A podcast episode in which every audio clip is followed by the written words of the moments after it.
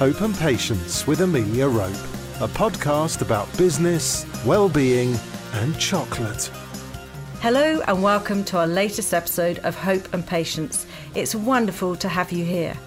It's a Saturday morning and it's about to be filled with fizz, all thanks to a Christmas present which has led us to today's guest. My discovery of our guest began on Christmas Day when I was rescued from a lockdown implosion by a gift from my life saviour, Henry Acker H. H's gift was a bottle of the most magical English sparkling wine with a very memorable name The Trouble with Dreams. The name and sleek bottle design alone intrigued me. That's before I'd even tasted the golden magic inside it. The gentlest of bubbles produced a fountain in the centre of my Zalto, and the notes quite literally danced on my palate.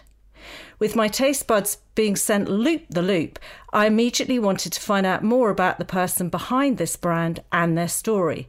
And so they are with us today. He is the multi award winning English winemaker, considered by wine experts to be the most exciting talent in the English winemaking scene.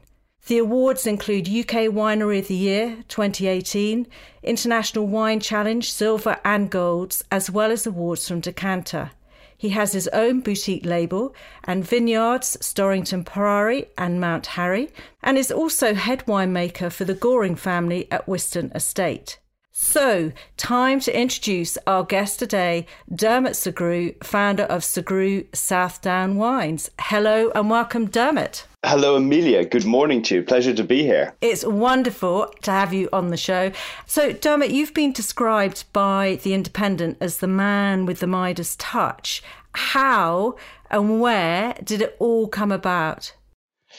Well, I always imagined I'd um, end up making wine in France, Bordeaux particularly. Um, I did a couple of vintages there in 2001 and 2002, and I was absolutely absolutely obsessed with with French wine.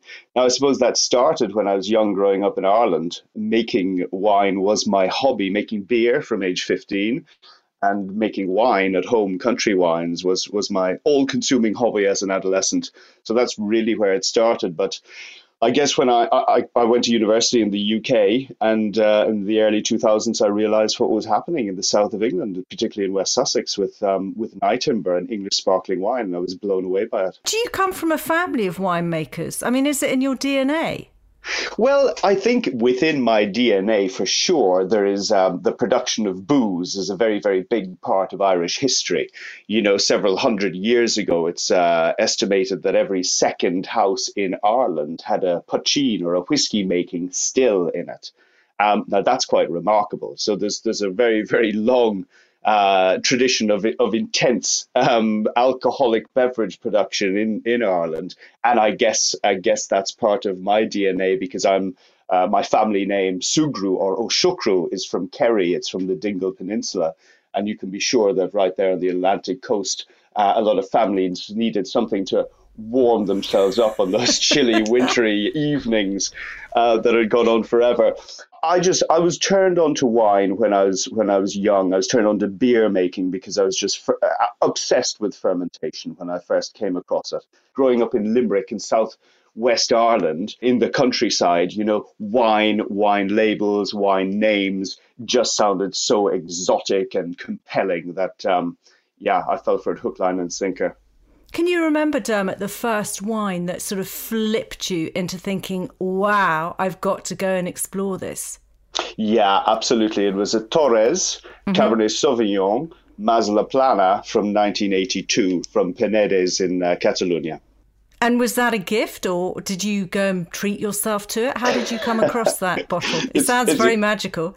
It, it was indeed. So we'd have drunk this in, so I was 16, so that would have been in 1990.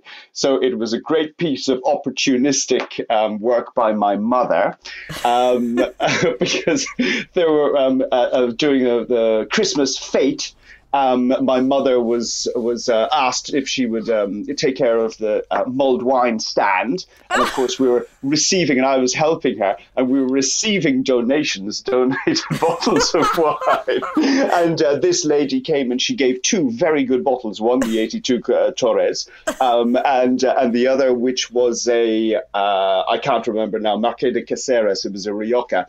And uh, my mother kind of kindly took them and thanked the lady very, very much for her for her contribution. And, and they immediately them. they immediately went underneath the table. And mom said, "Don't worry, I've got two other bottles here. I can replace those with." So um, that was that was fantastic, and we tasted those wines. We drank those wines uh, that evening, or, or over the, the, the next few days. I can't remember, and it was transformational. That was the first time I ever had a great red wine and it was a transformational experience for so sure. you have your mother to thank and this incredible lady donating absolutely the they've bottles. been you know they've been gathering dust for the previous four or five years under her staircase or something like this so um, it's amazing yeah. sort of serendipity isn't it in a way you know one one wonders what if you hadn't have tasted that wine that blew you away well, it's very true, and one wonders what would have happened if I hadn't met Archdeacon Snow, this this chap who had noticed my fascination with beer making, and he gave me a bottle of wine, and he gave me, importantly, uh, Hugh Johnson's book, his seminal ah. book called Wine. And um, once I read that book, that was just a, a, a, opening the windows of wonder into into into the wine world. And um, Hugh Johnson's writing had such a profound effect on me as a 16 year old.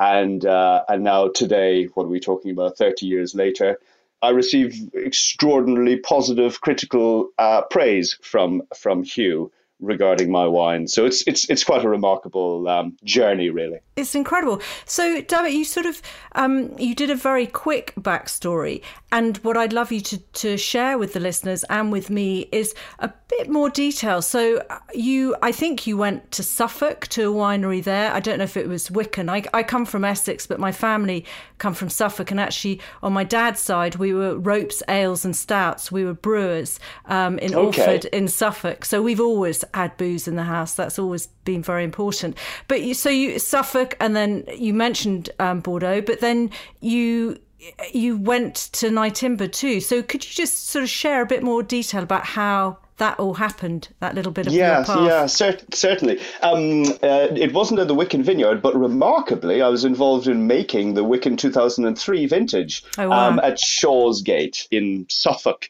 Um, that was the year that I actually gave up my job as a financial advisor and moved down to Sussex to study at Plumpton Agricultural College. Now, Plumpton is the only um, university uh, in the UK where you can study viticulture and enology, winemaking. So I decided to move down to Sussex, and that's where I saw the advert for um, the, the, an assistant winemaker at, uh, at, at Nyetimber. Um, and I went there with, with full of confidence because of my experience of doing the vintages in Bordeaux, um, uh, working with English wine, and um, I had an inherent sense of confidence, I suppose, because I had been making wine since I was 16 years of age. And, and it's, it's, it's really interesting when you learn the fundamentals of something at such a young age and with such a, a, desire for discovery and understanding that, that you have when you're an adolescent. It, it gives you a great insight. And and and I suppose I knew I was just born for the job, so I got the job, and um, and that's how I started my career in specifically in English sparkling wine. So, uh, do you think that's what Nyetimber saw in you? Because you hadn't, as you say, you hadn't completed your course at Plumpton, so you they extracted you out of it. Do you think it was your confidence that they saw, and that you had been making wines from such an early age? Um, I think so. I think it had maybe been, uh, you know, the the my my general compulsion to, to, to, to, make wine, and and I think I made it very very clear to them that. Um, you know, while studying at, uh, at, at, at, college in order to make wine was, was, was one very useful thing.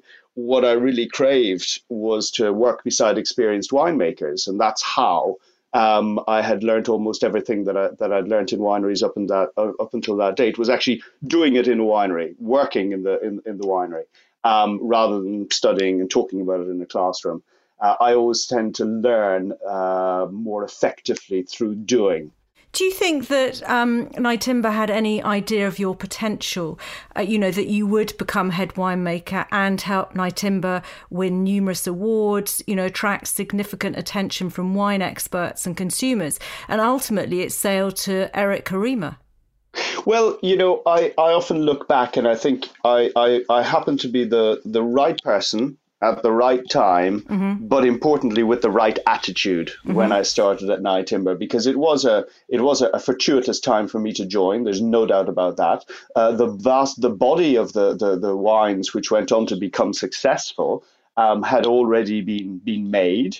Um, by the previous winemaking team and, and, and particularly by Jean Manuel Jacquinot, the, the French consultant from, from Champagne, who was mm-hmm. involved mm-hmm. there right from the very, very start. But of course, with the original founders, Sandy and Stuart Moss. Um, and I helped um, bring those wines to market, really, and of course make the wines from 2003, four, and five uh, vintages. Um, so yeah, I, I, I, I think what I, I, suspect is, you know, at the at the end of that period of time, that three or four years that I was there, um, I ended up leaving in order to establish the Wiston estate, and um, you know, uh, uh, prior to that, I'd always thought that I was going to spend a great deal of my time at Nyetimber. Mm-hmm. Um, but circumstances change. It's remarkable how your vision of the future can suddenly just just turn on a sixpence. And that happened when I met um, Harry and Pip Goring of, of Wiston Estate. And you helped them set up the winery and the vineyard. That's it. Yeah, I realized that um, Harry and Pip had a tremendous passion to establish a vineyard um, and, uh, and, and and a winery as well, but that was to come later. Um, and I, I, they had visited um, me when I was at Nyetimber, and we, we drove around their um, their land, uh, Wiston Estate, which is six and a half thousand acres on the South Downs, and I wow. soon realised that they had an extraordinary um, mosaic of potential vineyard sites to plant on this this chalk downland um, in West Sussex and uh, Pip's enthusiasm was ab- absolutely infectious. She's a, originally she's a South African lady who came over here in 1972, and I think you know came from the the exotic Cape to cold England. Um, and um, and wanted to plant a vineyard immediately, but of course it took many many decades, 34 years in fact, before um, she was able to to make her dream come true. And I was very very much part of that to, to come join her on the Wiston estate. And we planted the initial vineyard back in 2006. And then in 2008, three years later, two years later, we, we established the winery there. And, um, and that's a, a, decade and a half ago now. And Dermot, is that um, where you make your I want to talk about your own brand and private label, but is that where you make your um, bottles for Grew South Downs? That's in the winery at Wiston. Absolutely, yes, yes. All of the the, the wines, um, the Trouble with Dreams, uh, Zodo, Cuvée Boz, Brendan O'Regan, they're all made at uh, Wiston Estate Winery, which is where I also make a number of wines for other vineyards. So effectively, what I am is is, is a contract winemaker. Um, so we allow vineyards to make their own wine without them having uh, their own winery facilities. So uh, we receive the grapes, make the wine for them, and uh, and then deliver their wine back for them. So I do that for a number of clients, including myself, if that makes sense. So, Dermot, why? I mean, I have to ask you. I think the name is just utterly superb, but why is it the trouble with dreams? Well, it's it's a song. It's a song by an American songwriter called the Eels, and there's a, one great line in the in the the song which has always resonated with me. Um, and it says, "The trouble with dreams is you never know when to hold on and when to let go." Mm.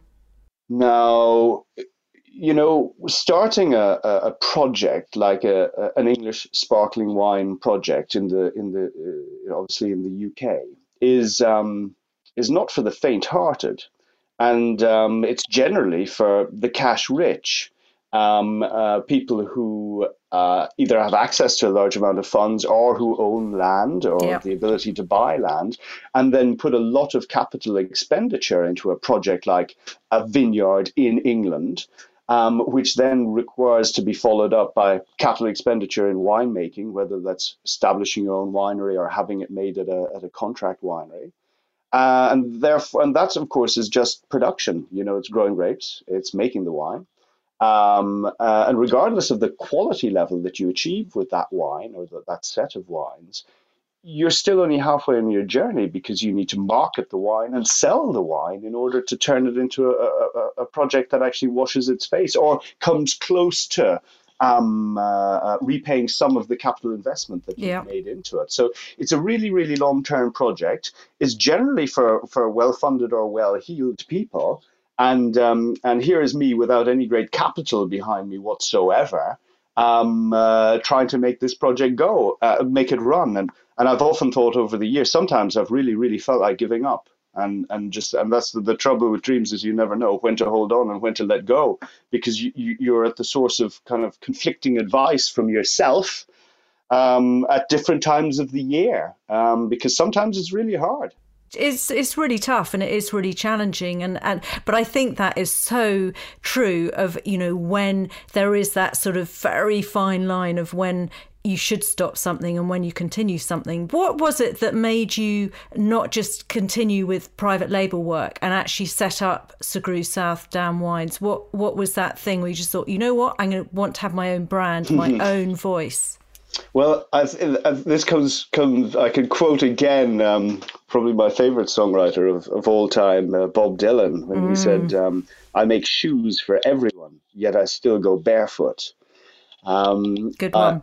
I felt that you know I was what what, what I what I've been doing really for the last 12, 13 years is is um, allowing millionaires become heroes within their social circles by enabling them to um, to create their own wine. You know, to, to, to sometimes plant the vineyard, but turn the fruit of their vineyard into a, into a high quality English sparkling wine um, that uh, either becomes commercially successful or or doesn't really need to be commercially successful because that wasn't the the, the, the that's not the focus of that person's um, business interest, shall we say.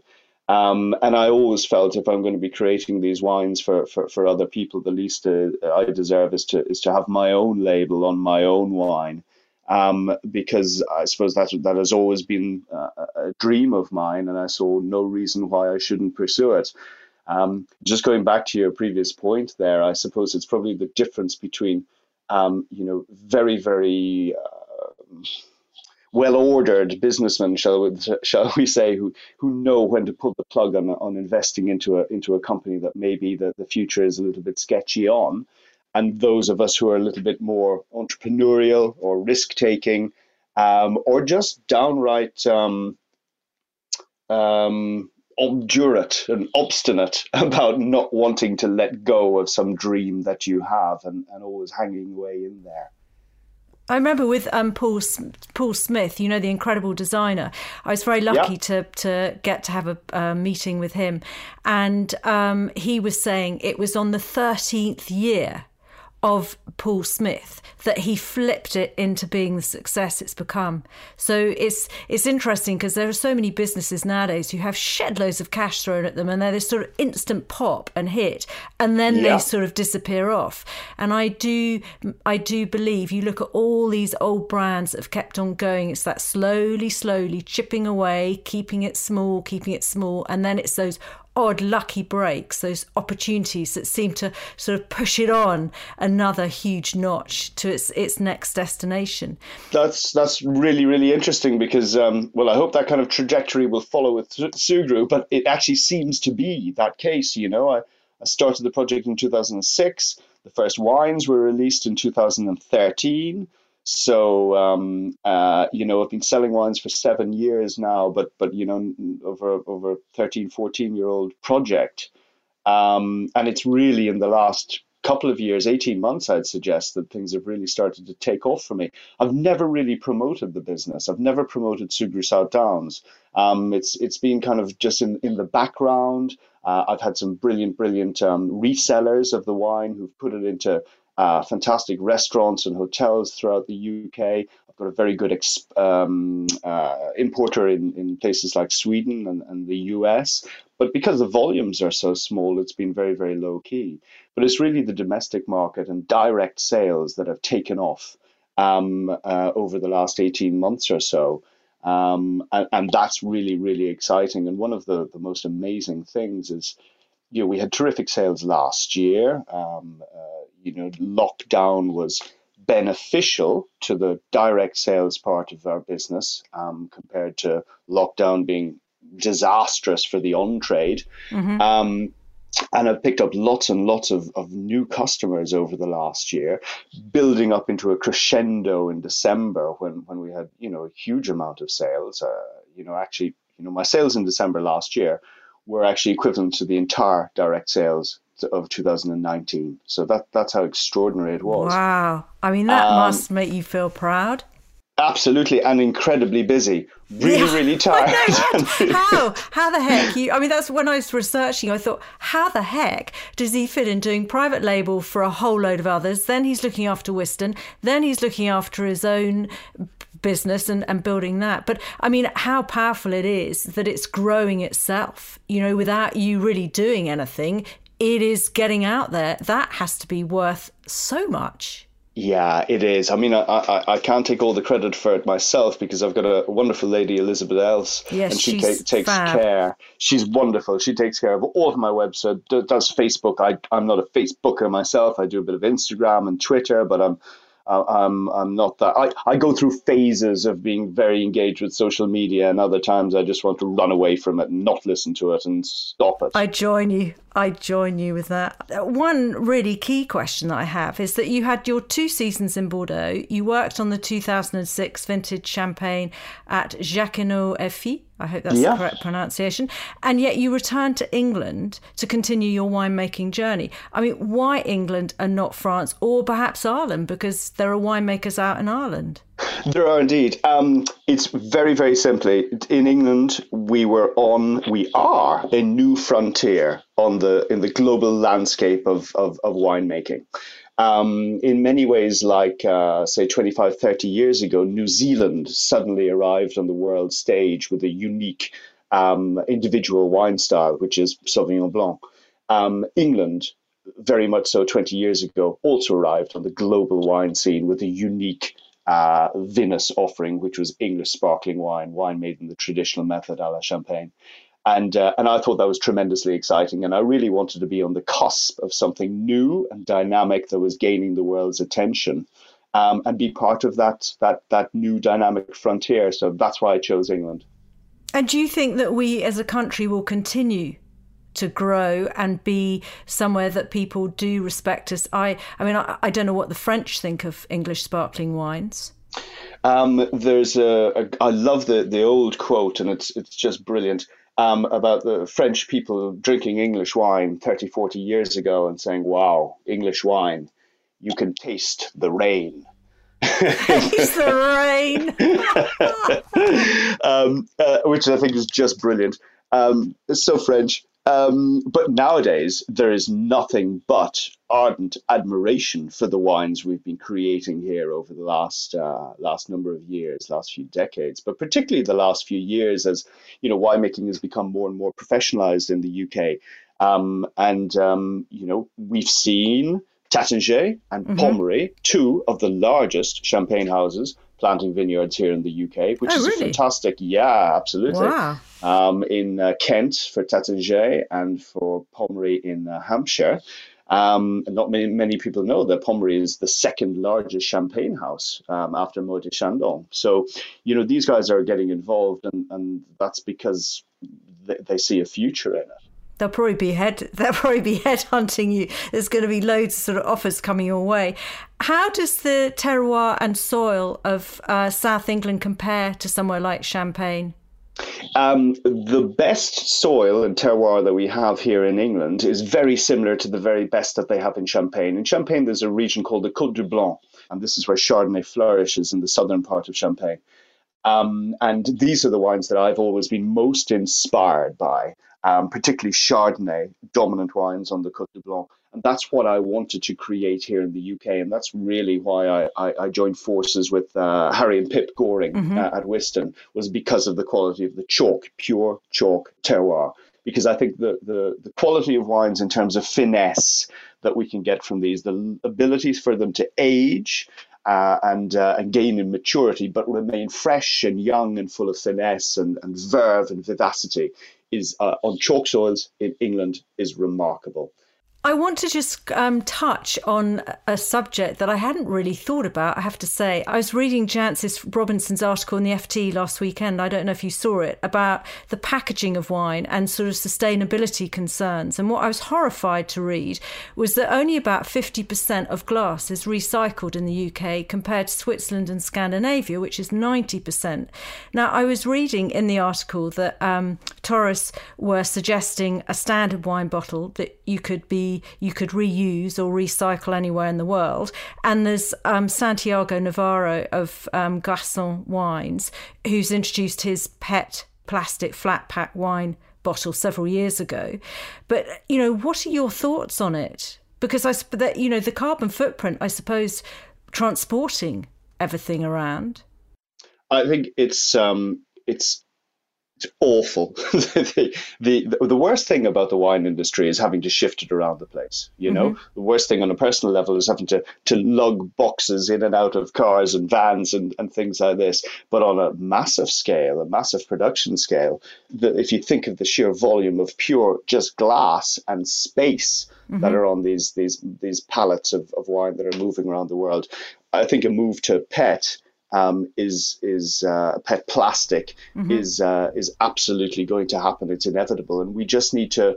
It's it's a little oh, bit. It's going to be a bit odd. Perceptions to change, of course, but it's just like the, the, the fundamental shift from, uh, say, cork closures yeah, to, to screw, um, uh, screw caps yeah. that started to happen in the 1980s. And for years and years and years, screw caps were just associated with an inferior quality plonk, yeah, which is clearly that. garbage. We all we know now that some of the, the world's finest wines are specifically in screw cap bottles yeah. because they preserve the freshness and the integrity of those wines better than a cork closure would. Um, and we've just got to accept that that fine wine can come in things vessels other than glass bottles. Mm-hmm. Um, it, it, it, has to happen. Mm-hmm. Unfortunately, sparkling wine requires a particularly strong glass bottle, so I can't see any alternative for that. And sparkling wine production is growing, growing, growing. So, Dermot, what would you say has been the most rewarding element to date? That's that's well, this year was was was we've we've won lots and lots of awards. Both myself and Wiston Estate have been lucky to receive lots of really top, top, top awards, and then specifically um, individual wines have, have gone on to do wonderful things against their peers um, and been been been acclaimed uh, for those reasons. But I think this year, um, or rather 2020, the year just gone, um, Wiston Estate won UK Winery of the Year for the second time in three years. We won it originally in 2018 and then won it again in 2020. That was remarkable, a, great achievement for my team specifically. Yikes, I didn't put the 2020 in the intro. That was slack. That's okay. It's breaking. Let's consider it still breaking news. Why not? Give me give me an opportunity to bring it up. So no problem there. But also, not only did Wiston win Winery of the Year, but uh, Sugrue South Downs won the UK Boutique Sparkling Wine Producer of the Year uh, in 2020 as well. So it was a clean sweep, really, and uh, and I'm I'm thrilled about that because. Um, you know, Sugrue is suddenly being listed, uh, particularly by Hugh Johnson, as as the the leading uh, wine producer in the UK, just above Wiston and Nyetimber, which is good good company to keep. Um, and, uh, and it's it's a it's a it's a, it's a case of coming of age, as you were saying earlier on. You know, it takes a long time for these t- things to pay off. We're a decade and a half into the project, and, and to get that kind of recognition is is wonderful. What do you think you've learned about yourself from having, you know, your own gig? Um, I think you've got to. There, there are times when when when things seem really, really challenging, and um, and it can get you down, and you can suddenly start to feel, uh, you know, the all too very human um, emotions of of kind of hopelessness and and and fatigue. You can you can suddenly just think, wow, I've been doing this for so long. Uh, I wish I could do something else. You kind of overdose on on on the subject matter that you've been so um, deep in for so many years And I think you've just got to try and try and let that pass and not make any rash decisions when you're when you're feeling really against the wall at uh, at times. Um, and and then remember that those those times always pass, and before you know it, and it's always remarkable, you find yourself in, a, in, in an amazing space again, and you feel all of that um, uh, sense of purpose and confidence coursing through your veins again. There's so many highs, and then you know there have to be corresponding lows whenever you're experiencing so many highs, and it's just about getting through those and uh, and realizing that the good times always come back again.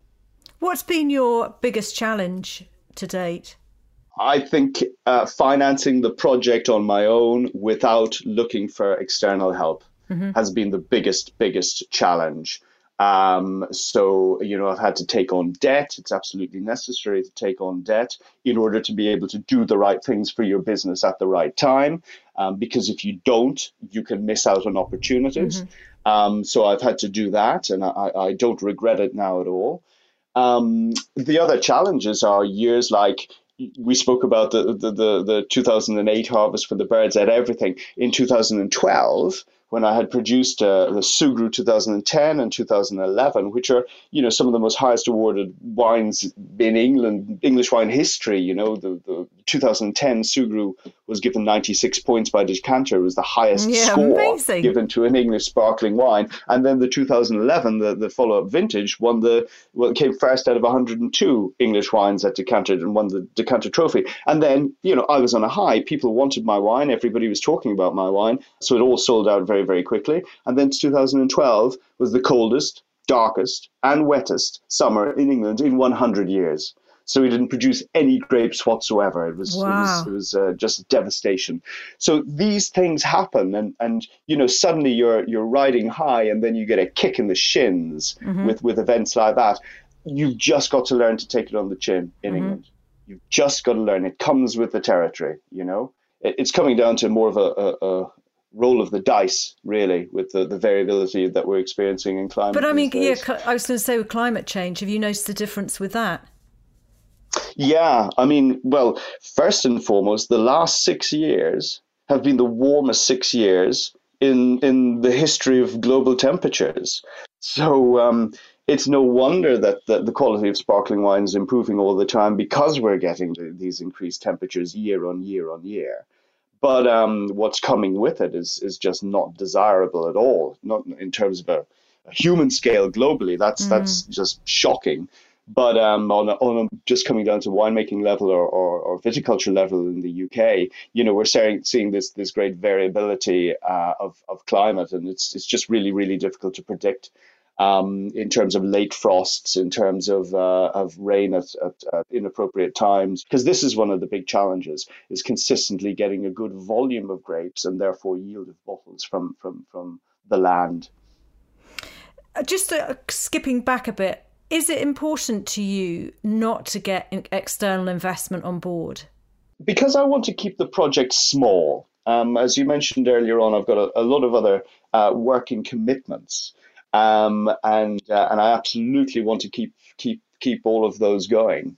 Um, I don't want to enter into a volume game with with Sugrue South Downs. The production at the moment is is very very small. It's around about five thousand bottles uh, per annum. Now, um, I, I intend, I'm, I'm, building this up with a lot of, uh, you know, we're still in the 2015 vintage. So there's 16, 17, 18, 19, and 20 um, in the cellar at the moment. And, and those, those volumes have been growing each year.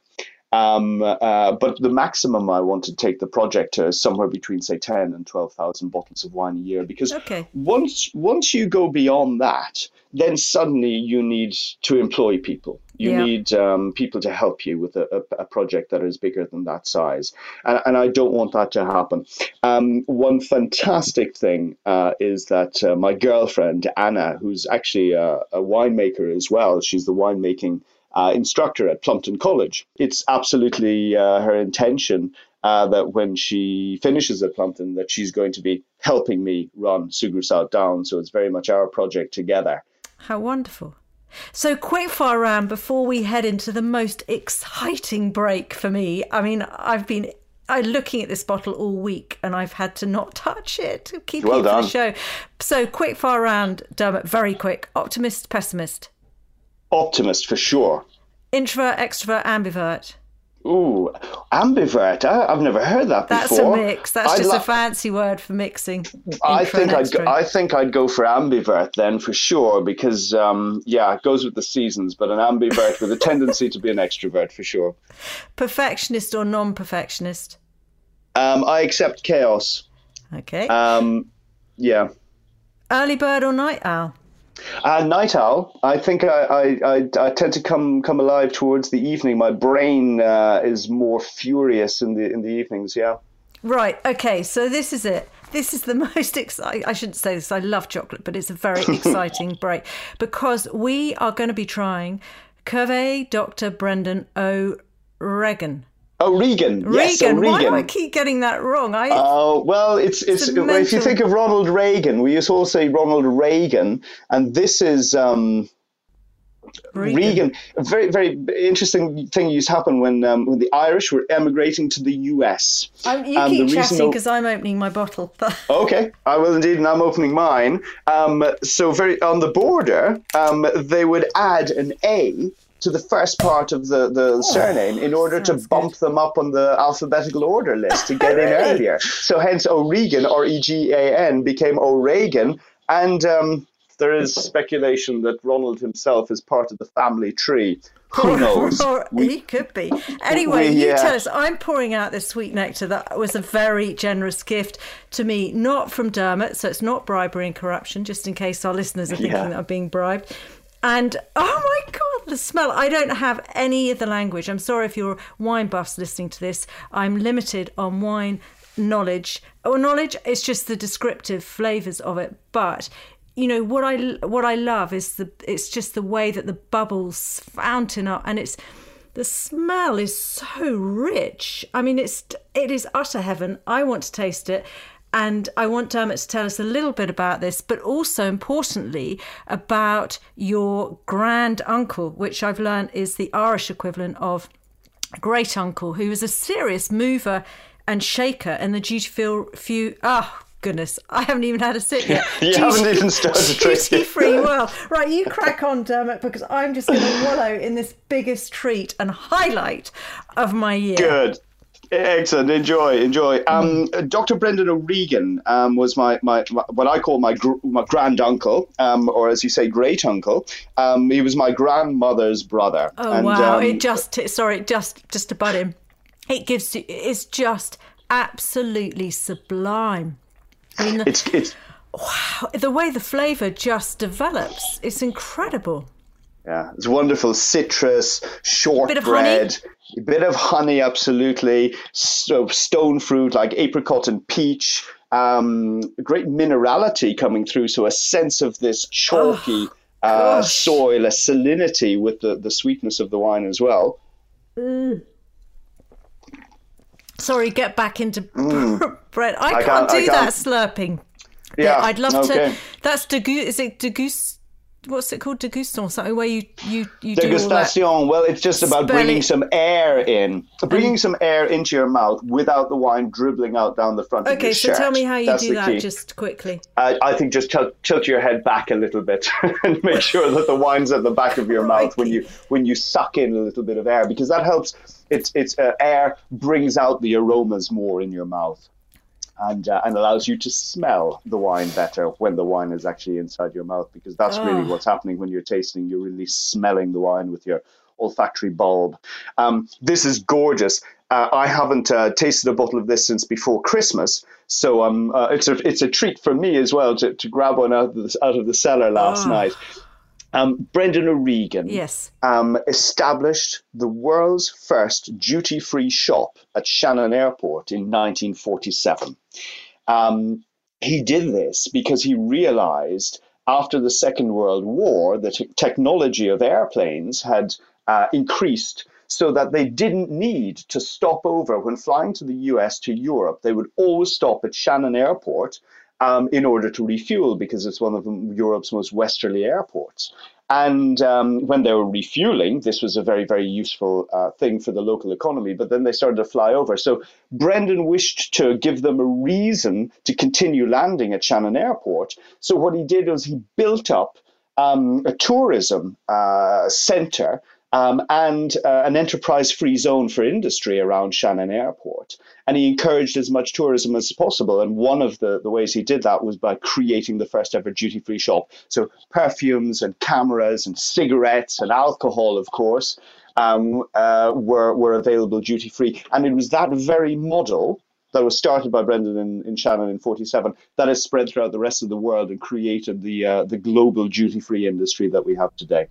What a man and what a bottle of fizz. I mean, I would recommend this beyond. It's just absolutely sublime. It's heaven. I wanted to celebrate and commemorate his his hundredth um, centenary, his anniversary in 2017, and I thought there's no greater way really than than to make the the top top cuvee that I can make.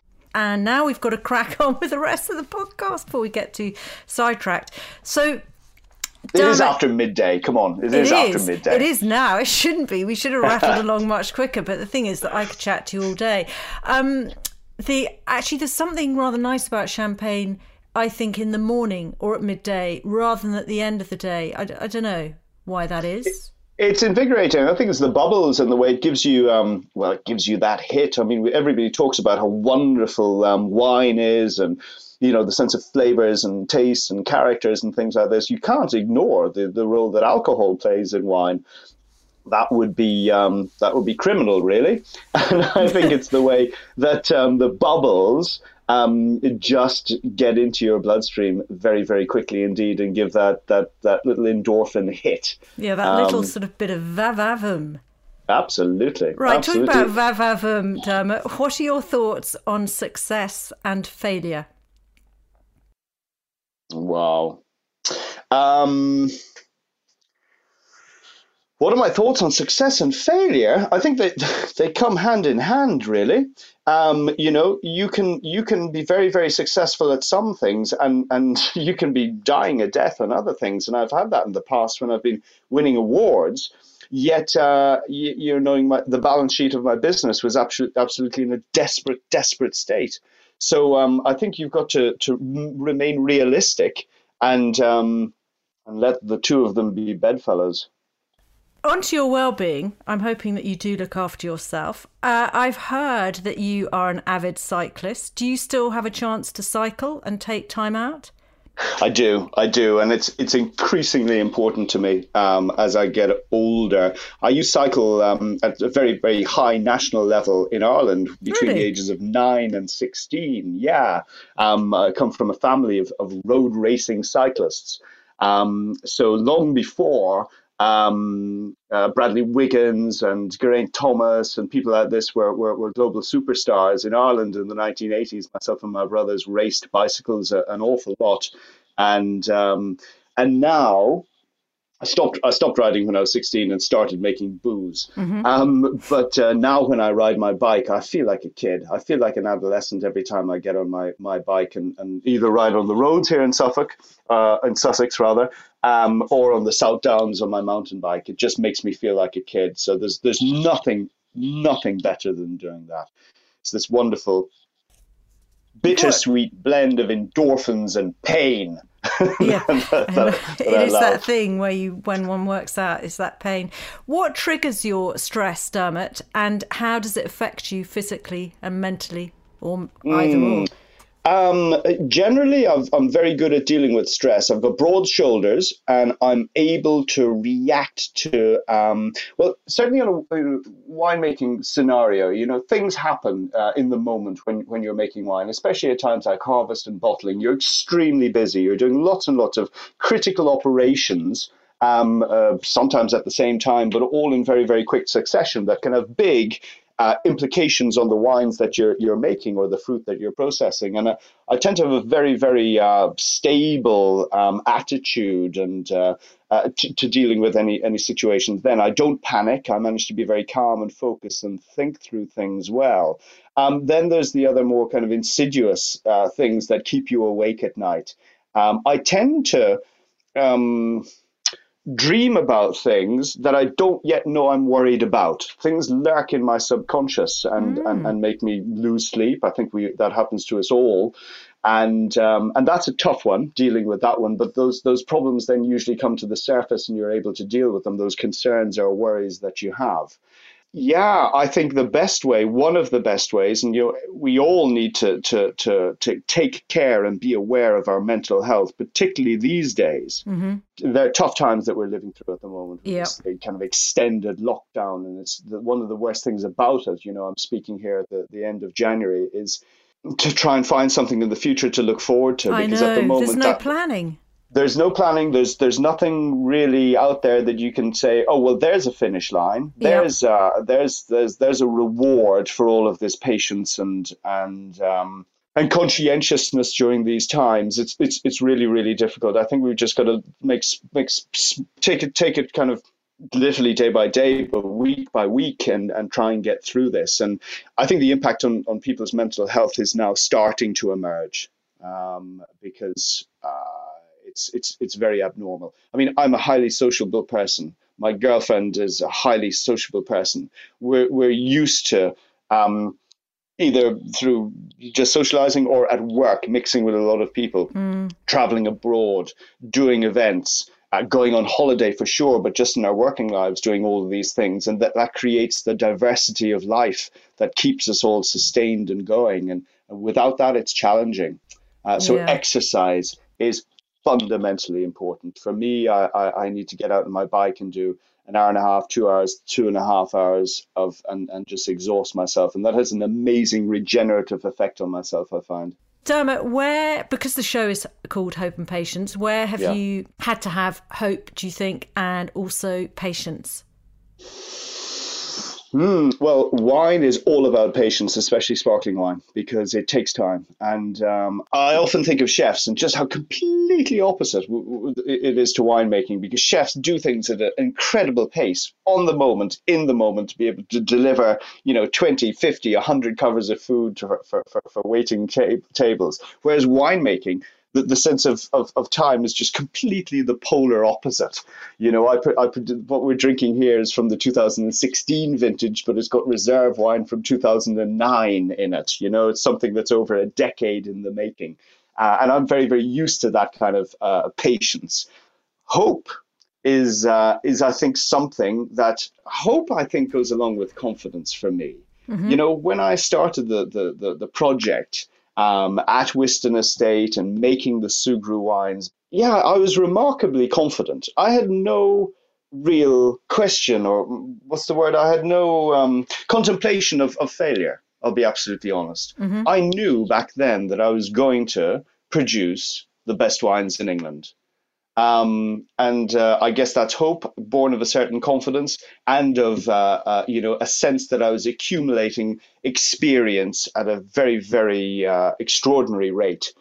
Um, that I'd be able to put put put put together the pieces of the puzzle in terms of vineyard, uh, quality of grapes, experience of how to make that work in wine, and then patience to give it time in the cellar to, to, to, to, and it comes down to trust. You've got to trust yourself in winemaking. You really do. You will second guess yourself, but you've got to go with your instinct and uh, and make the right decisions. And uh, and thankfully that has um, has come true for me over the years. So, finally, Dermot, would you share with the listeners where they can find you? Also, anything new that you've got in the pipeline too? Yeah, I've got some very, very interesting um, new releases coming up. Um, so my website is the best place to buy the wines, and that's very simply that's just my name. So it's dermotsugrue.com, D E R M O T S U G R U E dot com. Sue grew. Think of a little girl called Sue who grew, um, because some people find it very confusing. It in a slightly different way. exactly. Um, so dermotsugrue.com, and then you can buy, you know, next day delivery throughout the UK. Um, Trouble with Dreams 2015 is the current release. Brendan O'Regan that we've been tasting here today, which is tasting majestic. Actually, it's uh, wonderful to be oh, tasting again. Heaven. Thank Utter you for heaven. that, Amelia. Um, and um, and then there's two new wines coming on on board very very soon.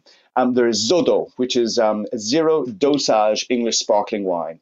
and this is a really really tough style to make. So I've been it's it's I've been working on a prototype of this wine for the last well three years now, and um, it is zero dosage, so it's sugar free. Um, so there's no um, sugar added at the end of the uh, winemaking process at disgorging and dosage. So it makes the wine naturally very dry. Um, but it gives the wine a saltiness and a fantastic food matching uh, capability.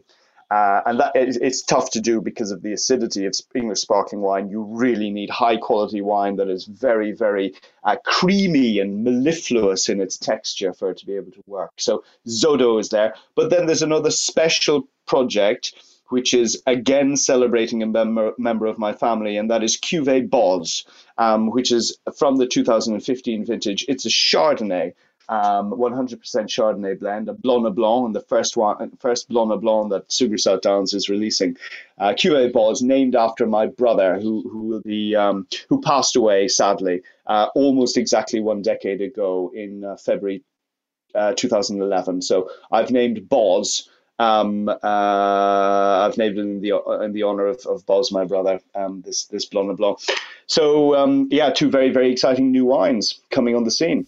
Well, they are definitely going on my wish list, and I'm sure your brother would be so proud that his essence and spirit has been captured into a bottle that we can all enjoy and share his your memories of him too. So that's incredible. And then you also have an Instagram. Do you do Instagram, Dermot? I do indeed. Yes, my Instagram is uh, at Ermosug, E R M O S U G, and um, uh, yeah, and also on Twitter at Dermot Sugrue as well. Thank you, Dermot, so much for joining me when you are super busy on a Saturday morning. And I've thoroughly enjoyed it, and I hope you've enjoyed it too. Absolutely, Amelia. It's been an absolute pleasure. Um, lovely to talk to you. And um, yeah, enjoy the rest of your Cuvée Dr. Brendan O'Regan uh, later this afternoon and evening. yeah, I am. I'm going to pace myself. Wonderful. Thank you so much, Amelia. Thank you, Dermot. Anyway, before I go, it's time for my book recommendation and quote for this episode. The book is Meditations by Marcus Aurelius, the Roman emperor, who was a devoted reader and thinker. And it's a book literally of reflections. It's very good. And the quote is from Marcus Aurelius Don't be ashamed to need help. Like a soldier storming a wall, you have a mission to accomplish. And if you've been wounded and you need a comrade to pull you up, so what? A huge thank you for finding the show. I hope you enjoyed the chat. Don't forget to subscribe to get the latest episode. And if you're enjoying the show, it would be truly fab if you could rate and review it, or better still, share it with folk who may value a gem or two. Any book recommendations, quotes, songs can be found in the show notes and on the website too. Until the next time, however tough these times get, keep that very special inner sparkle you have shining. Hope and Patience with Amelia Rope. Join the conversation at hopeandpatience.co.uk. Find Amelia on Facebook at Hope and Patience or on Twitter and Instagram at Amelia underscore Rope.